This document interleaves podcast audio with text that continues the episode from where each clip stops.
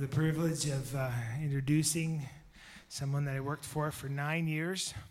Most of them were good.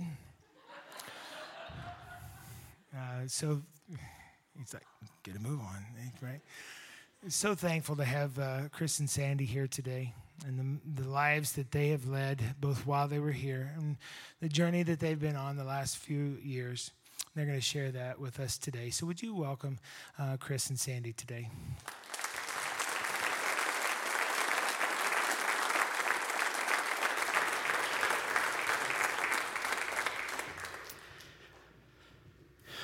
Uh, Mike, not to correct you, but I think it was nine months, um, nine years, four months, and six days.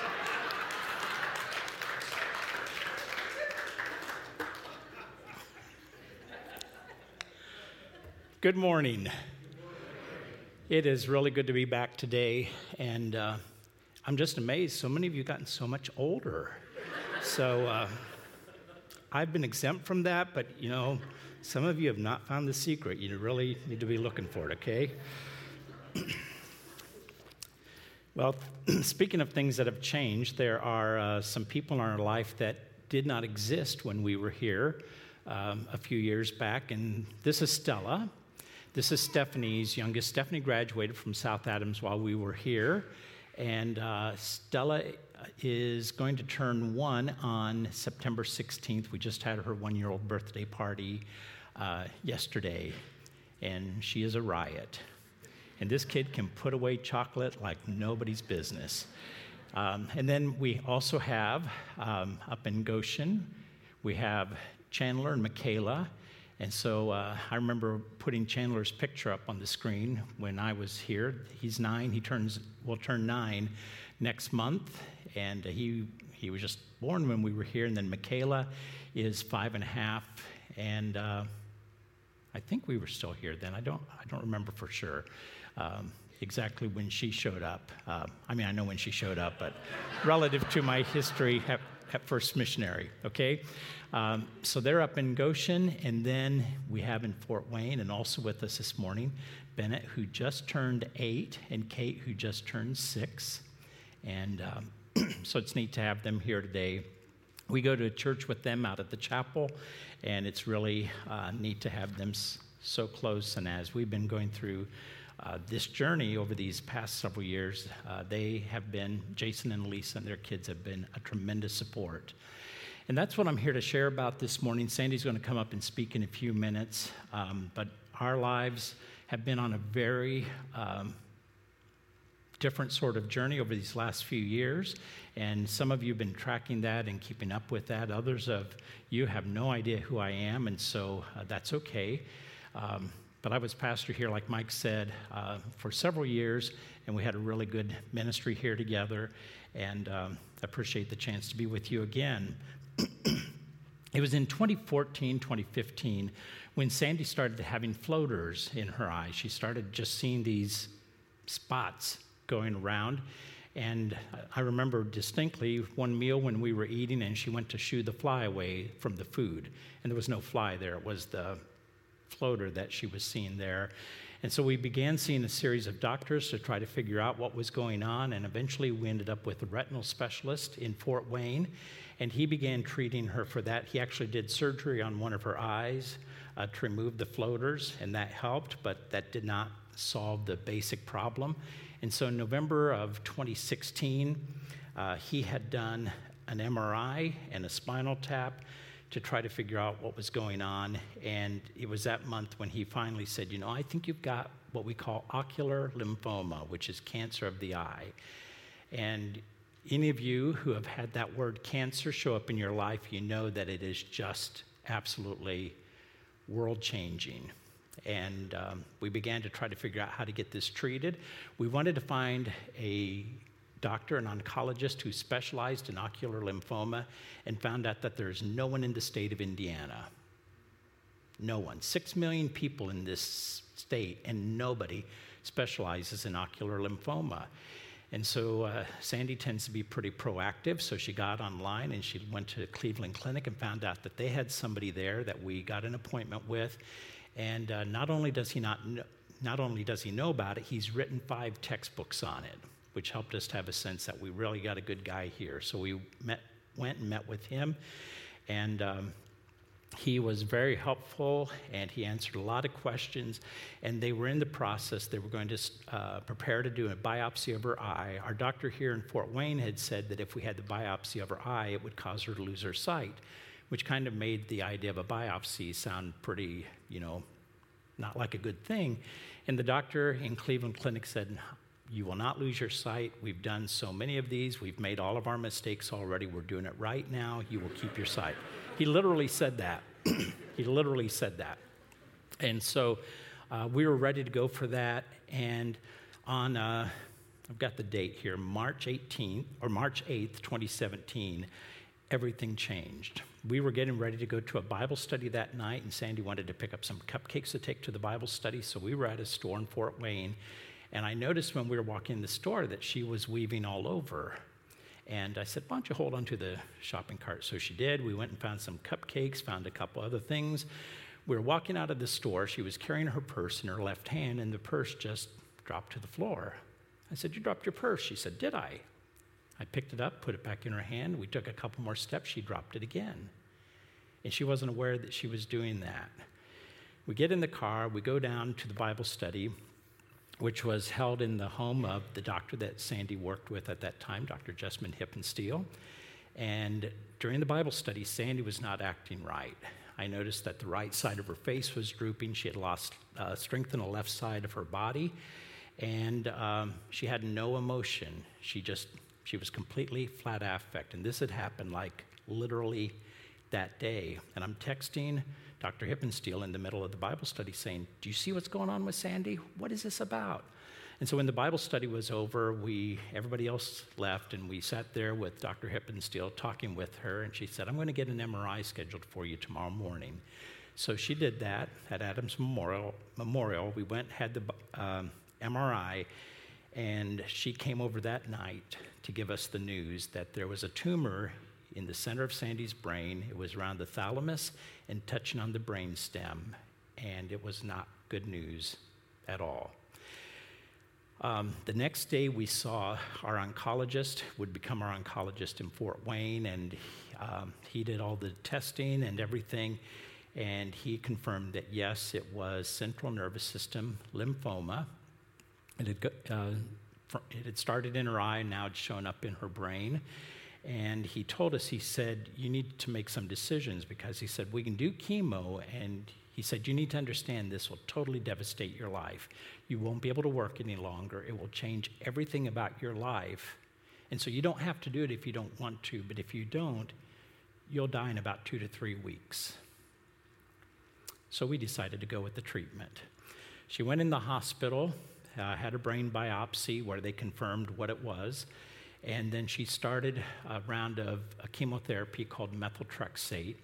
We did um, 12 different rounds over a period of eight months. She spent a total of 68 nights in Lutheran Hospital over those um, eight months from March of last year until October of last year. On August 1st of last year, uh, the doctor came and he said, uh, Got some really good news. He said, The tumor is gone. And he had told us when we started the the chemo, he said, we'll reduce it, but he says, we'll never be able to get rid of it completely. And he told us on August 1st, he said, the tumor is gone. He said, now there are still cancer cells floating around, they're lurking in your brain, but the tumor itself is gone. And by the way, with, with, that first round of treatment, the first of 12, all of her symptoms went away and she got her feeling back. Her face was normal. She was able to laugh and cry again. She was Sandy again. Um, and so the, the tumor had shrunk that much. By August 1st, it was gone. And so August 1st was an incredible day. It was just like, you know, one of the best days we'd ever had until later that evening when I got a call from my stepmom telling me that my dad had died that day. He was 90 years old. He'd been in failing health, but still was at home, still able to do his own stuff. And that day, um, probably from a heart attack, uh, he died. So we had this incredible news and this horrible news all together there. We got done with the chemo in October, and um, we stopped the chemo in part. The tumor was gone, but it was also doing a lot of damage to Sandy's body, and the doctor was like, I, I think it's doing more damage then it's worth doing. So I suggest we just hold off and not do anything and see what happens. And Sandy was ready to stop the chemo anyway, so we said, okay, that's fine. And um, a couple months later, we went back and we saw him and we said, you know, this idea of these cancer cells just lurking around and waiting until they come back, is there anything we can do? And he said, well, you can have a stem cell transplant. And I would like to send you to the University of Chicago Medical Center, and they'll do a stem cell transplant. And they did that, and that was um, the actual transplant was on March 28th of this year. And it was while we were waiting at the admissions department, in fact, at University of Chicago, that I finally took my son's advice and created a Caring Bridge page. And you can still go on there. There were 43 straight days, so if you want to know the entire story with all the details, it's on caringbridge.org under Sandy's name. And uh, the whole journey was on there. And a lot of folks from First Missionary were tracking that, and we really appreciate that. In fact, I want to mention while we were in Lutheran Hospital for those 68 nights, we'd received a gift from the Christian Aid Fund here at the church that it was a very generous gift and it was so helpful because we had like a ton of medical bills. And so many people encouraged us and loved us and gave to us, and you all were a part of that and just really gave us a lot of hope through that time. as well as during uh, the time at the University of Chicago. She was in the hospital three straight weeks, uh, 21 days with that treatment. Then we went to Stephanie's house in South Bend for two and a half weeks. And the real downside of that was having to have Stella around during those days. That was just the real hardship to carry. Um, but Stephanie just was was our rock to get us through that time until we could get her back home. We got back home on April 28th, which was one month to the day since her actual stem cell transplant. And since then, we've just um, been figuring out what this new life is like and facing each day and doing whatever it is that people do. But Sandy wants to say a few words about ways that she saw God in the midst of that time. I asked her after the first service, I said, You ready to do this again? And she said, Not at all. but here she is.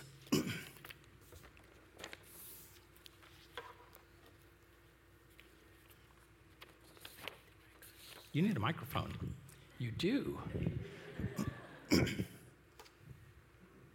This one. First of all, um, I, I can't even tell you the thousands of ways that um, God has blessed us. And um, my very first thing was um, the way we were told about it. You know, most people, you're, you go to the doctor's office or they tell you over the phone. But um, I was blessed with working with a doctor who just has so much compassion. And um, she came over to the house that night, and I was already in bed because I wasn't feeling well. And she just hopped right in bed with me, right next to me.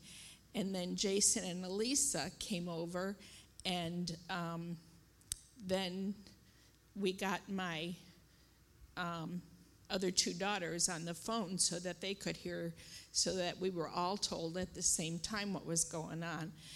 And I remember those words it's not good. And no one ever wants to hear those words. And just sitting and talking about that. But I, that was just such a blessing to have that person in my life to do that for me. And then um, another, and I never wanted to get to lose my hair. I and maybe I was being proud, but I didn't want anybody to know that I was sick, and um, I didn't want to lose my hair, and I never did with that first nine months of treatment with the methotrexate. And I just, I think that was a God thing because I had friends actually praying that I wouldn't lose my hair, and I didn't. And this, um, after my second treatment, the doctor told me, I want you to go to the cancer center and pick out a wig because you're going to lose your hair. And I thought, I don't think so, but I'll go do it. So I, a friend came with me and Chris, and we went and picked out a wig. Well, I never had to use it. Well, that wasn't my prayer this second time around with the stem cell. I thought, I really don't care at this point.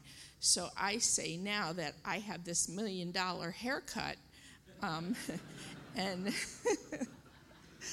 that I got, and because my hair did come out with this treatment, and um, now it's growing back, and so I, I said, you know, it was just my million dollar haircut.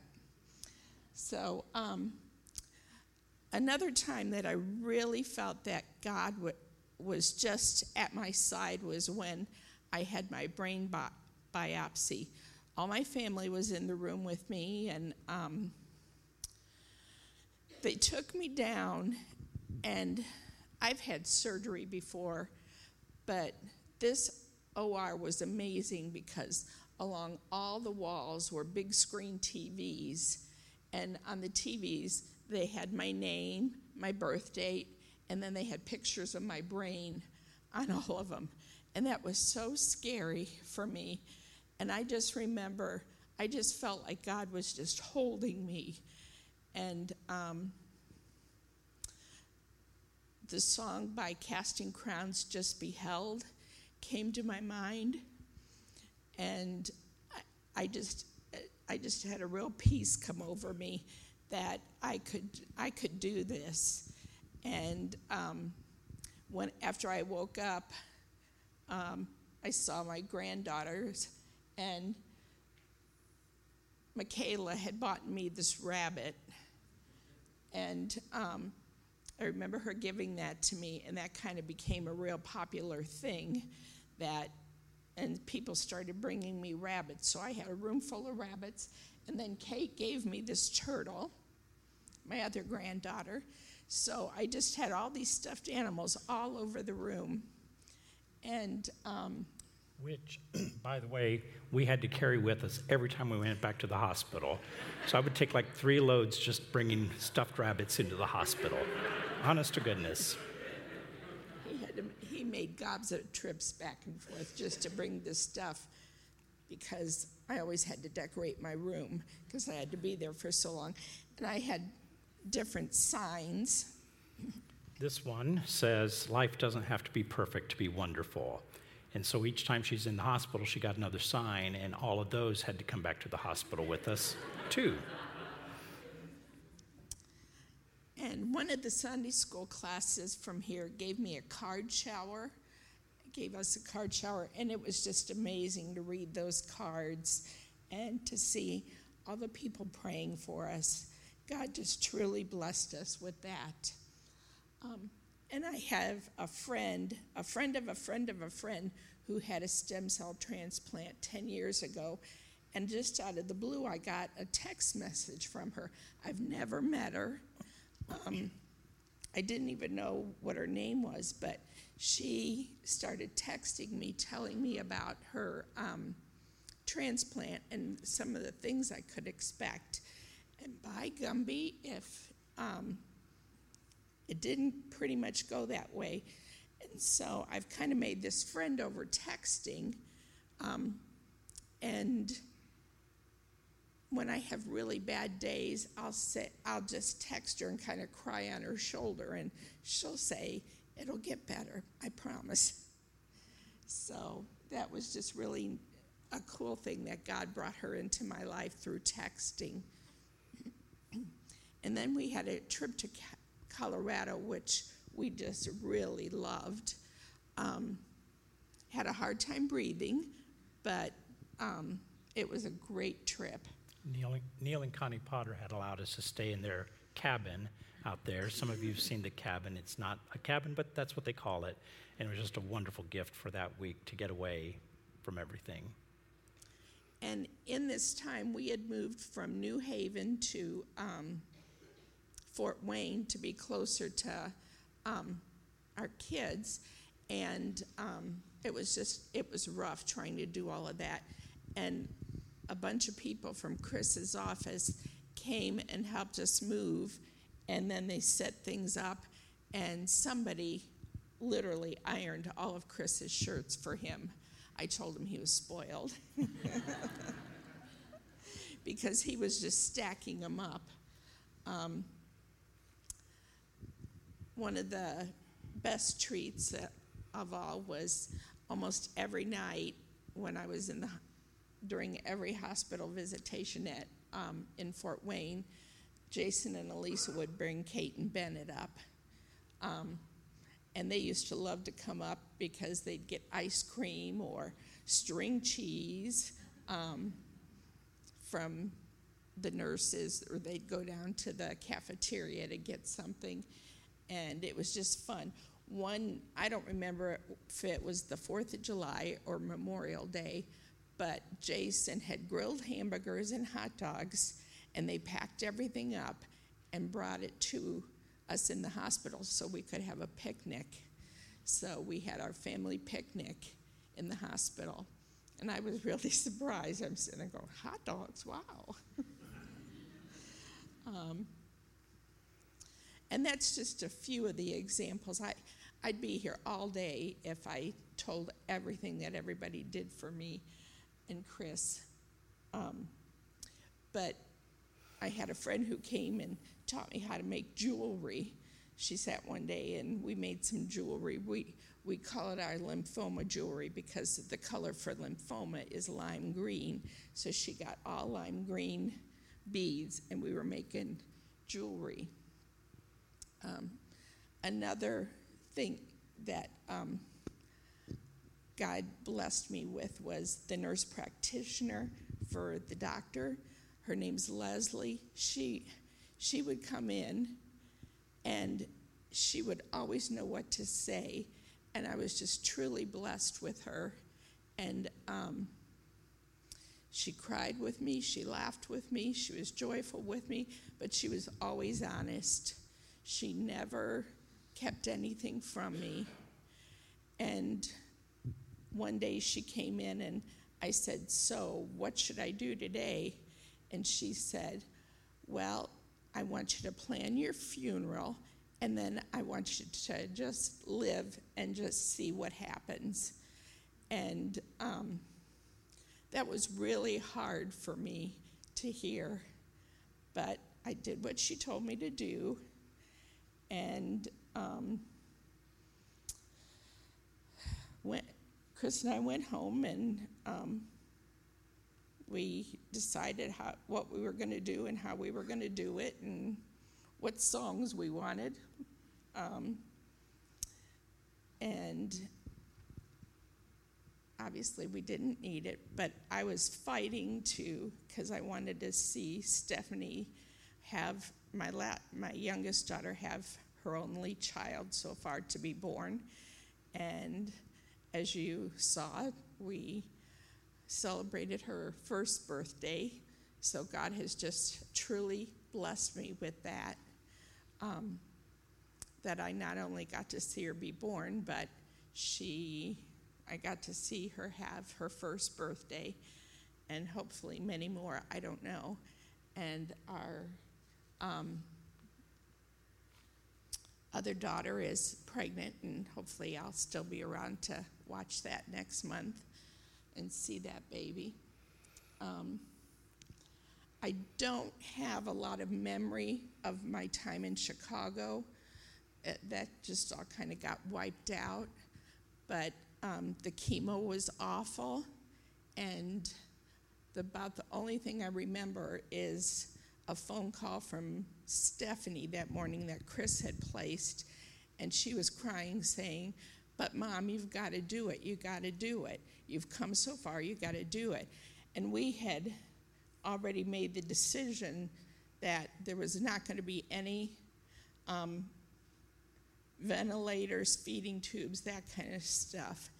And she was trying to convince me to go on a ventilator, and I kept saying, But no, we said we weren't going to do that. And from that time on, I don't remember anything except um, switching rooms. Um, that I had been in a room that was all decorated with these little sayings that somebody had given me. Um, they had all these sayings, and these green things were up all over in the room. And when I was back in this room, I opened my eyes, and they weren't he didn't do his job. He didn't put them back up.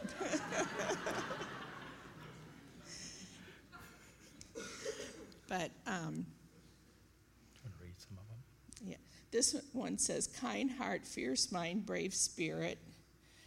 Um, this one says don't ever let your head down unless it's to admire your shoes. And it says if I was cancer, I'd be scared to mess with you. So. Um, somebody found all those different sayings and wrote all, and put all of those, and I had them all over the room. A few of them were PG 13, so I put those in the bathroom so that only I could see them.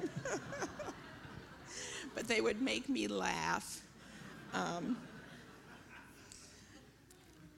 when I was having one of the chemos required that you um, had to take a shower every four hours and so you'd have to take a shower, and that was around the clock for three days. So you'd have to get up, take a shower, and um, then they'd change your sheets.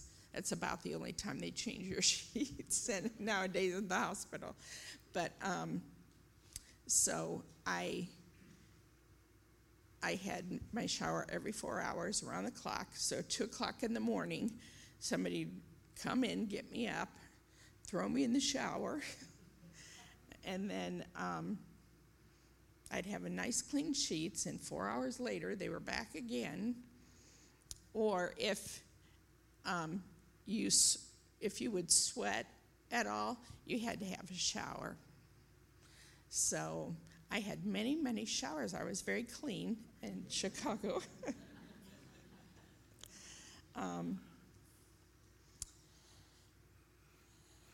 And I, the fight was hard, and the only way I got through it was with everybody's prayers and visits and um, with with Jesus by my side.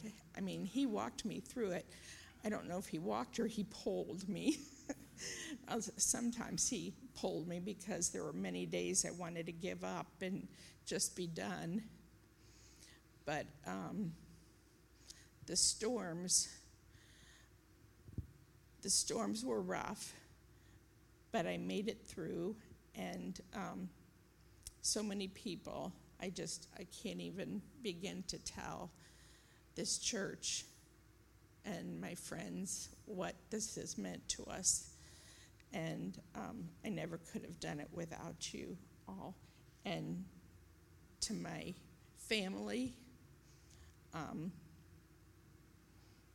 my real family and my fake family, um, and to Chris, who has stood by my side day and night.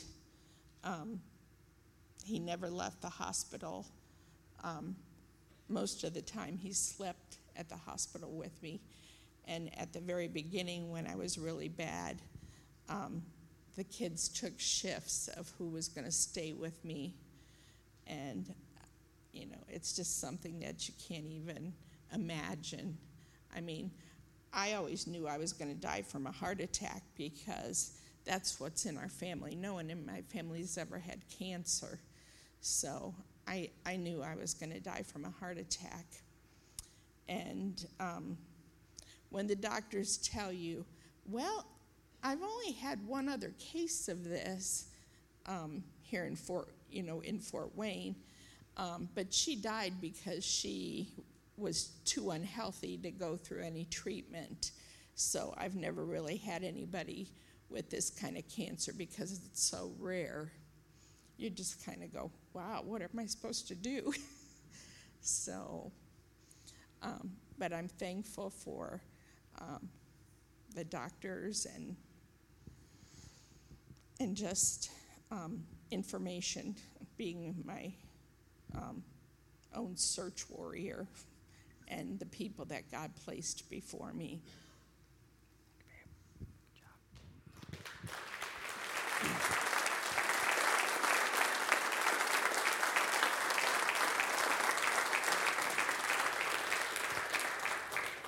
Sandy mentioned that this is an extremely rare kind of cancer. If you get everybody in the United States, we have 250 people, 250 million people in the United States, something like that. And if you take every person in the whole US and get them in one place who is diagnosed with this cancer each year, you have a gathering the size of Geneva 1,600 people. Uh, so, not having anybody in Indiana who knows how to treat it, not all that surprising if the numbers are that rare. Um, want to just tell you when we went in, and I'm just, I'll wrap this up real quickly. When we went into Chicago for the stem cell transplant, the doctor was very straightforward with us, and he, he gave us two numbers that were just inescapable. He told us, he, he said, one out of 20 people who have this procedure of a stem cell transplant die during the treatment, a 5% chance of dying. And he said, and those people who survive it, 40% of them will be cancer free after it, 60% will not, and it will come back. And there's no way to know that you're part of the 40% unless you just keep living. There's no way for them to definitively tell you what you're dealing with. So we did get the stem cell transplant, which was on March 28th of this year. And um, eight days later was when Sandy's airway began to close off because she had phenomenal swelling. Her face, her neck, her whole upper body was swelling. And somehow she managed to wake me up about four o'clock in the morning and she couldn't talk, but she managed to wake me up. And I realized she couldn't talk, she couldn't breathe. And I got the nurse, we got the doctor, and that's when they decided to intubate her that day. And she didn't want to be intubated. She didn't want to go on a ventilator because that was our agreement. And my, my thought was this was just going to be temporary, it was just going to be very short term. And so I went against her wishes to have her intubated. And uh, took her a long time. I'm still not sure she's totally forgiven me of that. Um, and just one little moment that Bennett really loves, I got to throw in there. They had her intubated and they moved her to intensive care and they did physical therapy while they, she was there. They ended up getting her off the ventilation, and the nurse was trying to check her mental status to know, to know, you know, who who she was and did she know what day of the week it was, and all the kinds of questions they ask you. And the nurse pointed to me and she said, "And who is that?" To me, and Sandy said, "Pain in the butt." So, um, yeah, we knew she was going to be fine. But before that moment, it was 11 o'clock that night when they had, uh, she was out of it, they had her intubated, the machine was breathing for her. They actually wanted to put a feeding tube down, but there was no room. Her throat was so swollen, there wasn't room next to the feeding, uh, next to the ventilator to add the feeding tube to it. And uh, I was sitting there with her, and she was, a, she was out of it. She was uh, drugged, and I remember sitting at the side of her bed. My arms were on her uh, bed rail, and my chin was resting on my head. And it struck me that that was our 5% day. That if there was a day when she was going to die during this procedure, that was the day she was supposed to die, but she hadn't. And as I've reflected upon that, excuse me, I've gone back to Daniel chapter 3. And there's a scene there in Daniel chapter 3 where Nebuchadnezzar sets up a big statue of himself, something like 90 feet tall, and he requires everybody, when the certain music plays, they all have to bow down and worship him. And there were three Jewish fellows who were held in captivity Shadrach, Meshach, and Abednego and they wouldn't do it. They had them brought in before Nebuchadnezzar, and Nebuchadnezzar says, uh, Let me make this clear. If you don't bow down, we will kill you. And Shadrach, Meshach, and Abednego say to Nebuchadnezzar, King, you can do that. But the God that we serve will deliver us. But even if he does not, we will continue to trust in him. And we have those times when we come to the point where we say, okay, God, if everything falls apart and I have nothing else left to trust in, I will choose to trust in you. And my guess is that there are people here this morning who are facing that where if God doesn't come through for you, you don't have anything else. And even if God doesn't come through for you, you're still going to trust Him. And if you're in one of those moments and you're facing that point in your life, I'd like to pray for you right now. Would you bow with me, please? Oh God, we do not know what our lives are going to hold from day to day, from year to year, from hour to hour. But you do know. And if we don't know what our life is going to hold, we at least know that you hold our life in your hands. And so, whether we live or whether we die, we'll trust in you. Whether you come through for us or it appears that you have forsaken us and let us down, and there are times it looks like that, God, we will trust in you. So I pray for those who are hurting, who are going through a valley right now that seems to have no end, who are facing fears and burdens that are simply overwhelming, and pray that you would walk so closely with them that they would be assured that you have not forgotten them, that you are still God and at work on their behalf.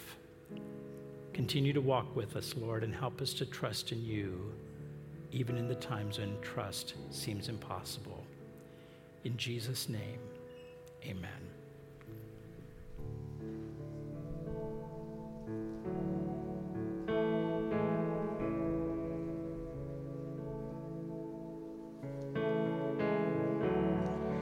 Walking around these walls, I thought by now they'd change to come, but you have never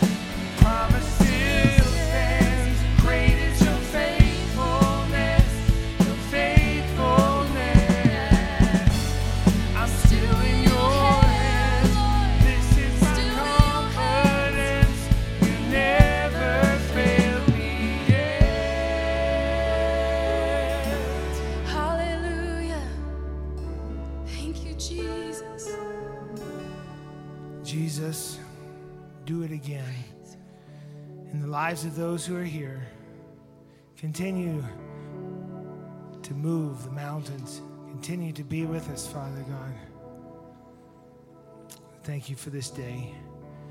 In Jesus' name we pray. Amen. Just a reminder that uh, Matt and Allison are out in the fellowship space. Chris and Sandy and their family uh, are down here. And then we would love to have you come over and be with us at the park on the east side of the park for, uh, for our picnic today. So God bless, and we'll see you next week.